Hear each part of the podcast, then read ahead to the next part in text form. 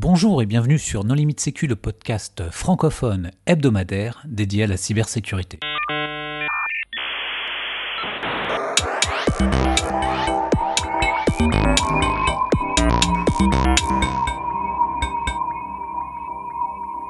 Alors aujourd'hui, nous recevons Jérôme Notin à l'occasion des 5 ans de la plateforme cybermalveillance.gouv.fr. Bonjour Jérôme. Bonjour. Pour discuter avec lui, les contributeurs Non Limite Sécu sont Nicolas Ruff. Bonjour. Marc-Frédéric Gomez. Bonjour. Hervé Schauer. Bonjour. Et Jean-Philippe Gaulier. Bonjour. Alors Jérôme, en introduction, est-ce que tu voudrais bien te présenter? Eh bien, déjà, merci de m'accueillir. Euh, donc, Jérôme Notin, je suis le directeur général du groupement d'intérêt public ACIMA, Action contre la cybermalveillance. Est-ce que tu peux nous refaire la, genèse de ce projet? Rapidement, parce que 5 ans, euh, il y a eu un historique avant. Euh, en fait, la création de notre dispositif vient de la présentation de la stratégie nationale pour la cybersécurité du numérique en 2015 par le Premier ministre qui disait que euh, fallait que l'État se renforce. Donc il y a eu euh, à cette occasion un renforcement des moyens de l'ANSI et puis également qu'il fallait que pour euh, les autres publics qui n'étaient pas gérés par l'ANSI, donc les particuliers, les entreprises et les collectivités, il fallait mettre en place un dispositif d'assistance aux victimes, d'où la création de notre dispositif. D'ailleurs, à l'époque, nous avions fait un épisode de Limite Sécu sur le sujet déjà. Tout à fait. J'en ai un excellent souvenir. Alors, tu peux nous rappeler quelles sont vos activités? Alors, bah, les activités, euh, je vais plutôt parler de missions. Euh, trois missions principales. La mission d'où, euh, enfin, d'où le nom d'ailleurs. Donc, une mission d'assistance quand on est victime des différents publics que j'ai évoqués. on vient sur la plateforme et alors soit à travers grâce à une, requête dans un moteur de recherche, euh, on va trouver directement, euh, enfin, on va tomber directement sur notre site. Par exemple, je reçois un mail qui m'accuse d'être euh, pédophile et que depuis le nom du directeur général de la gendarmerie nationale, donc avec ces bon, requêtes un peu compliquées, mais pédoporno Christian Rodriguez, par exemple, eh bien, on va, puisqu'on a fait des gros efforts de référencement naturel, on va tomber sur l'article qui concerne ce qu'on appelle nous en interne l'arnaque à la brigade de protection des mineurs. Et donc on va trouver euh, les conseils qui euh, euh, disent que bah, finalement c'est une arnaque et qu'il faut surtout pas prendre contact avec, les auteurs, en tout cas les expéditeurs du message. Donc ça c'est un exemple qu'on a. On a également sur notre plateforme la possibilité pour une victime de faire ce qu'on appelle nous un parcours, c'est-à-dire que on va qualifier l'incident de cybersécurité, on va poser quelques questions et à l'issue de, des questions qu'on pose, on va poser un diagnostic et en fonction du diagnostic, donc on va, quand c'est pas technique, on va simplement donner les conseils.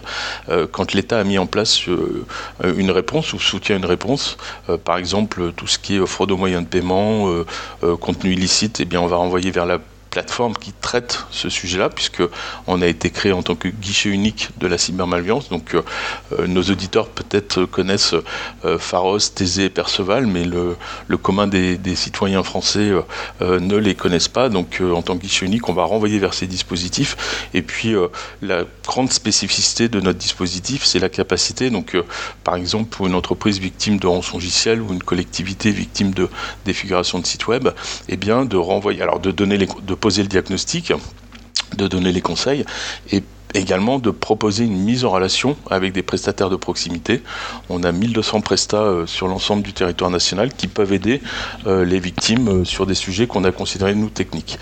Donc ça c'était la première mission. Deuxième mission, on y reviendra peut-être, prévention, sensibilisation. On produit beaucoup beaucoup de contenu sous la licence Etalab 2.0 donc ça veut dire que euh, toute structure euh, est en capacité de nous demander le code source de nos productions. Alors pas les vidéos, vous savez que les vidéos, euh, les licences sont toujours un peu, un peu particulières, mais tout ce qui est contenu figé, on va dire, entre, en, PDF par exemple, eh bien on peut demander nos contenus et on va fournir les sources pour que une collectivité, une entreprise puisse rappeler les bonnes pratiques sur euh, la gestion des mots de passe, pourquoi on fait des sauvegardes. Donc des choses qui peuvent paraître basiques, mais qui sont euh, encore utiles euh, pour nos publics. Et puis la troisième mission, c'est l'observation de la menace. Qu'est-ce que les gens viennent chercher chez nous? Qu'est-ce que les prestataires qui interviennent chez les victimes font comme intervention? Et donc pouvoir adapter les contenus qu'on propose et les alertes qu'on publie au regard de l'évolution de la menace. 1200 intervenants, il y a, dans, ces intervenants, tu as un peu de, tous, les, tous les spectres, tout le, tout, le scope de, l'intervenant. il y a un, label spécifique qui est le label Expert Cyber. Il y a combien d'entreprises aujourd'hui qui sont experts cyber et en quoi ça consiste?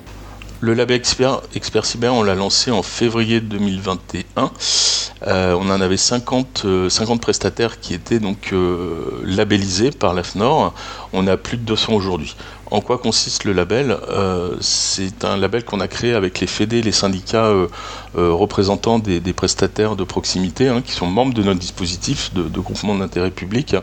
Et l'objectif est d'être en capacité d'aider, d'identifier pardon, les prestataires qui ont une expertise en cybersécurité pour tout ce qui est remédiation, donc la réponse à incident, et également l'accompagnement à la sécurisation. Euh, dans, les territoires, on a plein de boîtes qui font de l'informatique. Euh, certaines font de la cyber, plus ou moins bien.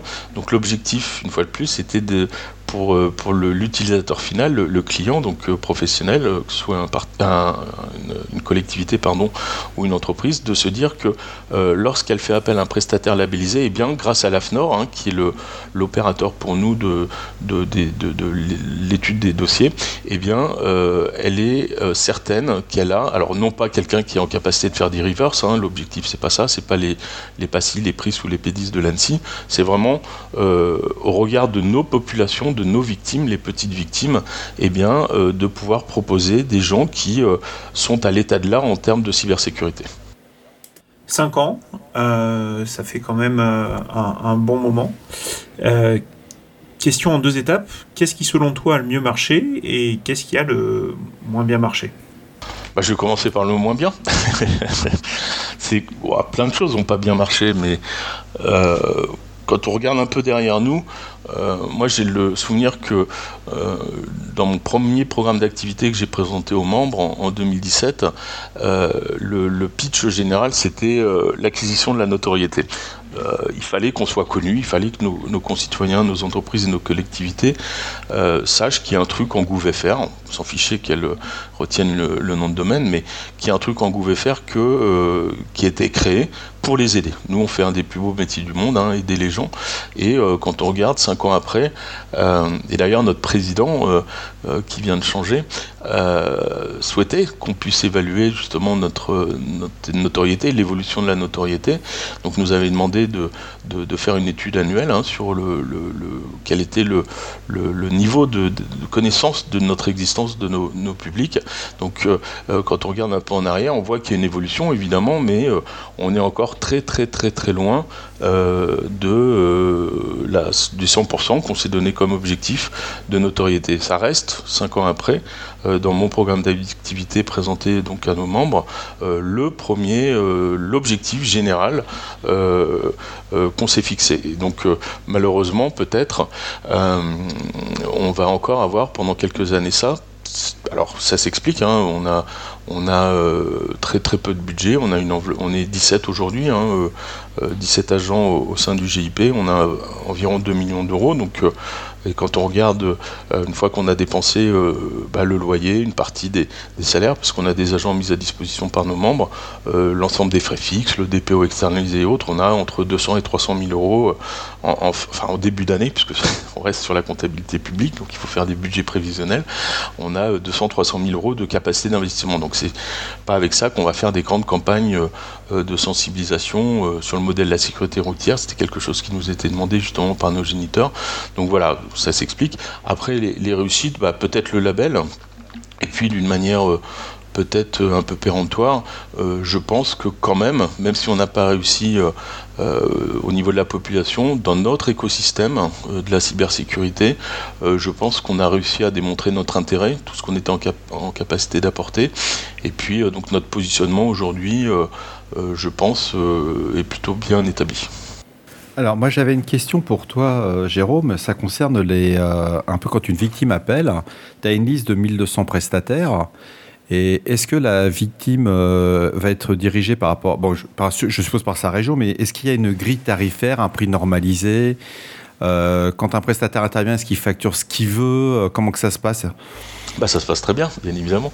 Alors, si tu me permets, Marc-Frédéric, la victime n'appelle pas. la force de notre, de notre dispositif, c'est d'être une plateforme. on n'a pas des gens qui sont derrière, au téléphone, derrière un téléphone pour répondre, ce qui nous permet de passer à l'échelle, ce qui nous permet de, traiter euh, pratiquement 4 millions de visiteurs euh, cette année sur la plateforme, ce qui nous permet de traiter 280 euh, 000 parcours sur l'année 2022. donc c'est le premier point. Après, une grande évolution qu'on a faite, et c'était, je pourrais vous en parler, une crainte que j'avais moi, que ça allait fonctionner ou pas, mais entre la version 1 de la plateforme lancée à notre genèse en, en 2017 et la version actuelle, lancée en février 2020, on a eu chaud sur la date par rapport à mars 2020 et le premier confinement c'est que, euh, en fait, on, donc dans la première version, on demandait, on, qualifiait l'incident de cybersécurité, le profil de la victime, et euh, on affichait sur une carte euh, la liste des prestataires qui, lors de leur référencement, on n'avait pas encore les prestataires labellisés, étaient en capacité de répondre à la victime. Quand un prestat se référence, il va dire je bosse sur du rançongiciel, je bosse pour la fraude particulier, je bosse pour de la défigue de, de sites web, tout ça pour des particuliers, des entreprises et ou des particuliers, oui, non des particuliers, oui, non des entreprises, oui, non des collectivités. Donc on se limitait entre guillemets à ça. Et quand on a lancé la vidéo de la plateforme, en fait, on a euh, euh, pris un risque qui était qu'on changeait complètement la cinématique de la mise en relation euh, et que en fait c'est la matrice de la plateforme qui allait contacter les prestataires en disant à tel endroit tu as une victime qui a tel incident de cybersécurité si tu veux prendre clique là et donc c'est au prestataire de se dire qu'il est disponible. Et donc dans l'espace privé de la victime, la victime va voir s'afficher euh, les prestataires dont les humains ont répondu. Euh, c'est pas une machine ou un algo ou un bot qui va répondre, c'est vraiment quelqu'un qui a répondu en disant je suis disponible. Euh, quand on a créé le dispositif, on s'est vraiment posé la question et euh, on avait des gendarmes et des policiers à nos côtés puisqu'on était incubé par l'ANSI, mais en lien avec le ministère de l'Intérieur, qui souhaitaient plutôt ce genre de choses. Et en fait, on a fait une petite étude, on s'est rendu compte que si on faisait ça, on créait une profession régulée, au même titre que les avocats, les médecins et autres, et donc on ne pouvait pas imposer des tarifications. Donc ce qu'on propose, c'est que la, le prestataire pardon, regarde de la faible qualification de l'incident de sécurité, par exemple une entreprise victime de rançon logiciel, on va lui demander le nombre de postes impactés, et le prestataire va être en capacité de dire, moi je pense que ça va coûter tant, mais ça reste indicatif, et c'est ensuite euh, à la victime de euh, et au prestataire de respecter les bonnes pratiques euh, du commerce et de faire des devis. Et la victime va être en capacité de choisir entre trois ou quatre prestataires et donc les challenger entre guillemets. On sait que dans une situation d'urgence, c'est un peu utopique de dire ça, mais en attendant, euh, on, ne fait que nous une mise en relation et ensuite charge à la victime de vérifier que les tarifs sont à l'état de l'art, là encore, au niveau du prix du marché. Et comment la plateforme, elle choisit les prestataires qu'elle met en relation avec la victime? Alors, la plateforme, elle choisit par algorithme, c'est-à-dire qu'elle va vérifier que euh, le prestataire enfin, veut bien... Oui, mais l'algorithme, il est publié? Alors, on peut le publier, il n'y a aucun problème. Euh, donc, elle vérifie que le prestataire rentre, enfin souhaite euh, travailler sur ce type d'incident, qui souhaite travailler à ce type de victime et qui est dans la zone géographique. Et en fait, l'algo, on l'a modifié euh, assez rapidement. Typiquement, sur la zone Île-de-France, on sollicitait, je crois, alors par vague de 10 minutes, on notifiait les prestataires, 20 prestataires pour dire, comme je le disais tout à l'heure, à tel endroit, tu as une victime qui a tel problème. Et en fait, on notifiait trop de prestataires au regard. Enfin, c'est-à-dire que les prestataires sont hyperactifs. En fait, voilà, je l'évoquais tout à l'heure. Moi, ma crainte, j'avais deux craintes quand on a lancé la plateforme V2, puisqu'on a refait la totalité du code. La première, évidemment, sans surprise, c'était que le fait qu'on se fasse pouner parce qu'on avait euh, une vulne euh, qu'on n'avait pas identifiée. Bon, ça, c'est tout nouveau projet, même si on avait fait du bug bounty, même si on a fait des différents audits. Enfin tout ce qu'on pouvait faire au regard de nos faibles moyens. Et puis la deuxième, c'était que les prestats jouent pas le jeu. Et les prestats, au final, euh, jouent vachement le jeu, que ce soit les prestataires référencés ou labellisés. Je peux vous donner une stat. Euh, on a 64%. Oui, mais attends, mais comment tu es sûr que le prestataire, il n'a pas un robot pour ah bah, répondre, mais que c'est un individu qui répond? on regarde un peu le comportement des réponses et on a je te le disais, le, on a offert la capacité aux prestataires de mettre un champ texte euh, libre qui permette de personnaliser. Et si euh, on a eu un prestat qui a fait, euh, parce qu'on regarde le nombre de de réponses et le nombre de, leads, parce que j'ai pas peur de le dire, donc d'opportunités commerciales pardon, qu'on propose aux prestataires et référencés et labellisés. Et ceux qui répondent le plus et ceux qui ont le plus de leads, on regarde les réponses et on voit si c'est automatisé ou pas. Une fois de plus, je te disais, on en a eu un qui a, qui a, qui a, essayé de, de, de, jouer à ça. on l'a Tu détectes s'il est interfacé sur OpenAI? Alors. Celui-ci, pas encore, parce que c'est un peu récent, sauf s'il avait, euh, comme je sais plus quel prestataire qui avait fait une étude pour je sais plus, sais plus quel ministère, c'était un troll qui était passé sur Twitter, euh, où euh, effectivement ils ont eu un accès privilégié avant tout le monde à OpenAI. là, non, je ne saurais te dire si effectivement. Il suffisait de payer. Hein. Peut-être. On avait déjà pas mal évoqué le point des, prestataires lors du premier épisode. Peut-être que tu voudrais nous parler d'autres aspects. Sur les aspects positifs, il y a un truc qui peut nous faire passer pour des profiteurs de crise, mais je suis quand même assez fier, c'est euh, la première vraie campagne de sensibilisation en complément de ce qu'on avait pu faire avec euh, l'Institut national de la consommation, euh, où là, pour le coup, on a pris un abonnement au Consomag, mais c'est pendant le premier confinement en 2020 où on a eu l'opportunité de diffuser entre la pub pour les culottes et la pâte à tartiner base de noisettes et d'huile de palme, donc de, pouvoir euh, diffuser des, messages de sensibilisation. En fait, l'histoire, c'est euh, euh, avril 2020, donc 15 jours, 3 semaines après le premier confinement, France Télé qui nous contacte eux-mêmes, parce qu'on avait pris contact avec eux fin d'année 2019, et qui nous dit euh, on n'a plus d'annonceurs euh, qui nous signent, qui signent avec nous. Les, annonceurs avec qui on avait signé se retirent, donc on a des créneaux disponibles euh, pour faire des espaces pubs. Et là, on, a monté une petite équipe interne au sein du JIP, on était trois. Et en trois semaines, et ça, je peux vous dire que dans l'administration, quand j'en parle, les gens ouvrent des yeux, enfin,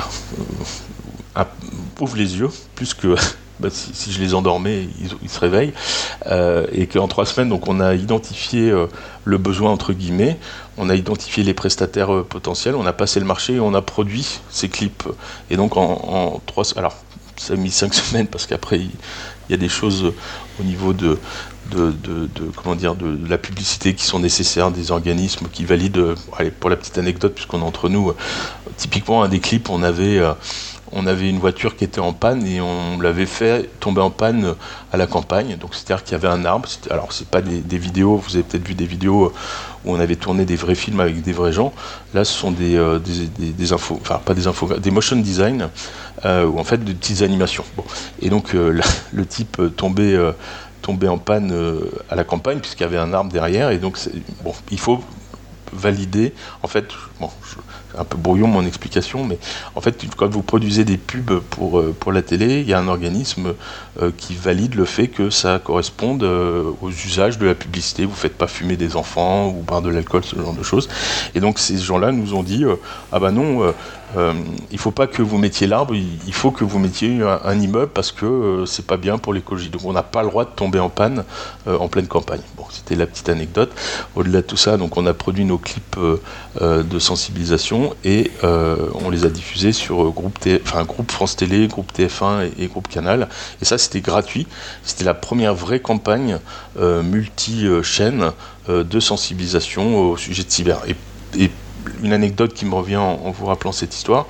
Euh, juillet ou août 2020, on faisait euh, tous des rétex, souvenez-vous, on était déjà euh, sur les visios, mais on, pensait que l'histoire Covid était derrière nous, qu'on allait plus revivre des confinements, et donc on revenait sur ce qui s'était passé trois mois avant, et j'ai eu l'occasion de, faire enfin, une visio avec d'autres structures. Il y avait d'ailleurs un représentant d'une collectivité, et le type me dit, enfin dit à la fin, bon ben, écoutez moi, je voudrais juste dire une chose, euh, c'est qu'il y a un représentant de cybermalance.gouv.fr, je voudrais juste le remercier parce que euh, mes élus ont vu vos clips à la télé et c'est un type d'une petite collectivité, une petite communauté de communes. Et, le type euh, dit mais mes élus ont vu que le sujet passait à la télé entre la poire et le fromage et ils se sont dit bah donc ça passe à la télé, c'est un vrai sujet, et le type, il a obtenu ses budgets de sécurisation grâce à nos petits clips. Et je peux vous dire que euh, ça fait super plaisir d'entendre ça. Quoi. C'est quoi les gros projets, euh, ou le gros projet à venir pour cybermalveillance euh, après ces 5 ans? Alors, je vais avoir du mal à, à discriminer. On a plein plein de gros projets. 2023, c'est une grosse année pour nous. Vous avez peut-être entendu. Alors, c'est pas moi de faire les annonces politiques, donc euh, vous avez sûrement entendu parler du filtre anti-arnaque euh, porté par le ministre du numérique, Jean-Noël Barrot, où en fait, nous, tout petit dispositif, c'est nous qui pilotons la, ce qu'on appelait la, la, task force qui intègre l'ANSI, le ministère de l'Intérieur, police, gendarmerie, l'AFNIC, le campus cyber, euh, Bercy, à travers la DGE et la DGCCRF. Et l'idée, c'est de proposer euh, d'ici euh, quelques temps au ministre un dossier de décision qui évalue les différentes approches techniques de ce que peut être ce filtre anti-arnaque. J'ai récemment fait une présentation à différents CERT. Je me suis un peu planté parce que j'aurais dû leur expliquer que techniquement, rien de forcément nouveau, pas gros challenge, pas de grande innovation. Euh, par contre, une, innovation d'usage, parce que il existe Google Safe Browsing, hein, évidemment, il existe euh, ce genre de choses, mais euh, on est tributaire de, de, gens dont on n'a pas la maîtrise.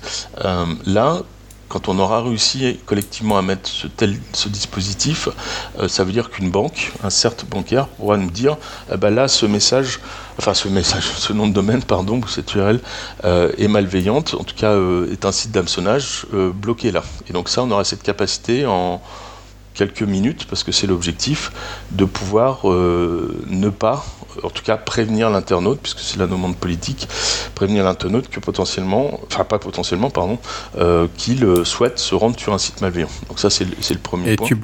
Oui. Tu bloquerais uniquement l'accès au site ou tu ferais le takedown du site? Le takedown, c'est-à-dire que tu, as, tu le site? Pas le takedown. L'objectif, c'est pas le takedown. Juste le blocage euh, oui. Ça supposerait une extension de navigateur ou quelque chose comme ça Les différentes approches techniques, mon cher Johan, sont en cours d'étude et seront présentées au ministre. Donc ça, c'est le premier point. Deuxième point, c'est le 17 cyber. C'est une annonce du président de la République en janvier 2022, l'année dernière, euh, où euh, là, c'est un projet qui est piloté par le ministère de l'Intérieur, mais euh, grosso modo, euh, l'idée c'est de se baser sur des choses existantes, pas sur des choses euh, à venir potentielles qui marcheront ou qui marcheront moins bien, et donc de pouvoir rediriger vers une plateforme qui, débruite, selon les termes du ministère de l'Intérieur, qui qualifie l'incident et qui donne les conseils, et si besoin, de la victime, proposer une mise en relation avec ce qu'on appelle les FSI, donc les forces de sécurité intérieure, par chat.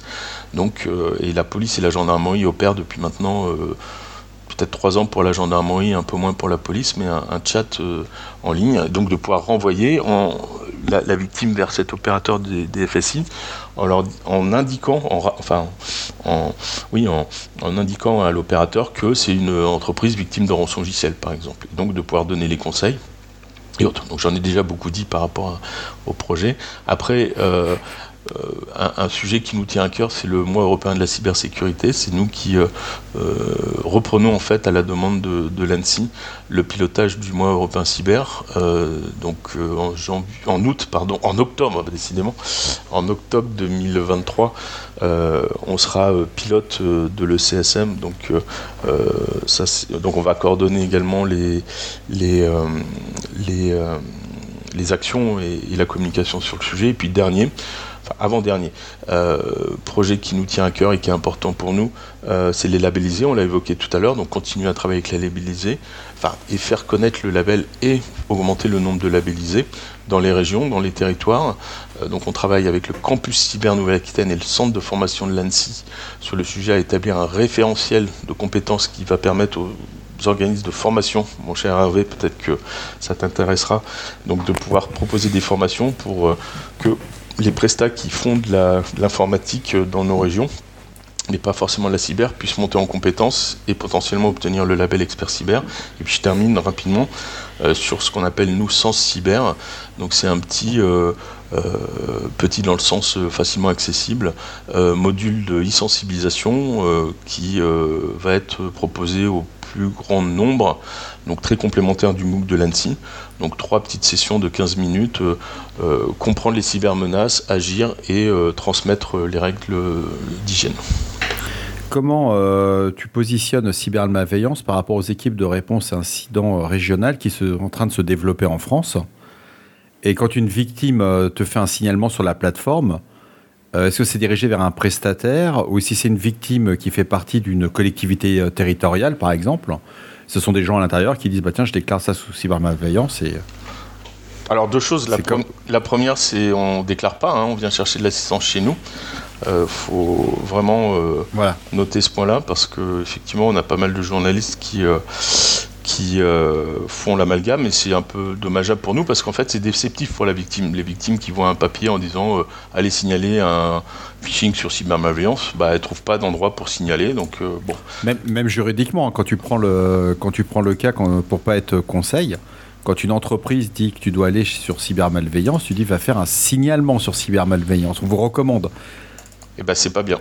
Euh, et puis la deuxième question, euh, alors non, le choix qui a été fait par l'ANSI euh, au niveau des CCRT régionaux et que ça va être à la, à la, victime de choisir. On a notre ancien président Guillaume Poupard qui disait la réponse ne doit pas être un, t-shirt à taille unique. Et c'est à la victime de choisir si elle veut venir chez nous, elle veut venir sur les CCRT régionaux en construction, si elle veut venir sur les, les CCRT sectoriels, voilà. Donc euh, on avait imaginé, nous, au départ, effectivement, euh, pouvoir euh, essayer de, s'articuler d'une manière complémentaire entre, les, entre nous et puis les CCR régionaux. c'est pas ce qui, a été décidé, donc je pense que c'est donc évidemment la meilleure approche. Ok, Jérôme, est-ce que tu voudrais apporter le mot de la fin? Eh bien, rendez-vous dans 5 ans pour les 10 ans de cybermalveillance. Alors, en attendant, peut-être que euh, certains auditeurs de Non Limite Sécu pourraient t'aider. Est-ce que tu as un message à leur faire passer? Oui, j'ai parlé du Mont Repin Cyber, c'est quelque chose. Alors, on, va changer l'organisation hein, qui était à l'ANSI. Nous, euh, on est beaucoup moins nombreux au niveau service communication, donc ce sera peut-être un petit peu moins ambitieux. Euh, que ce que l'ANSI pouvait faire, en tout cas dans un premier temps. Mais euh, voilà, donc tout ça pour dire qu'on va avoir besoin de matière grise pour produire du contenu, euh, pour nous organiser au sens large. Alors je ne vais pas parler de logistique parce qu'on n'est pas dans des éléments physiques, mais toutes les bonnes volontés, comme c'était déjà le cas, mais peut-être encore plus aujourd'hui puisqu'on est une petite équipe, toutes les bonnes volontés seront les, accueillies à bras ouverts pour nous aider à faire que le mois européen cybersécurité 2023 ne soit pas trop en mode dégradé par rapport à ce que euh, on avait pu vivre ces années précédentes. Bon, eh bien, le message est passé. Jérôme, merci beaucoup d'avoir accepté notre invitation. Merci aux contributeurs. Chers auditeurs, nous espérons que cet épisode vous aura intéressé. Nous vous donnons rendez-vous la semaine prochaine pour un nouveau podcast. Au revoir. Au revoir. Au revoir.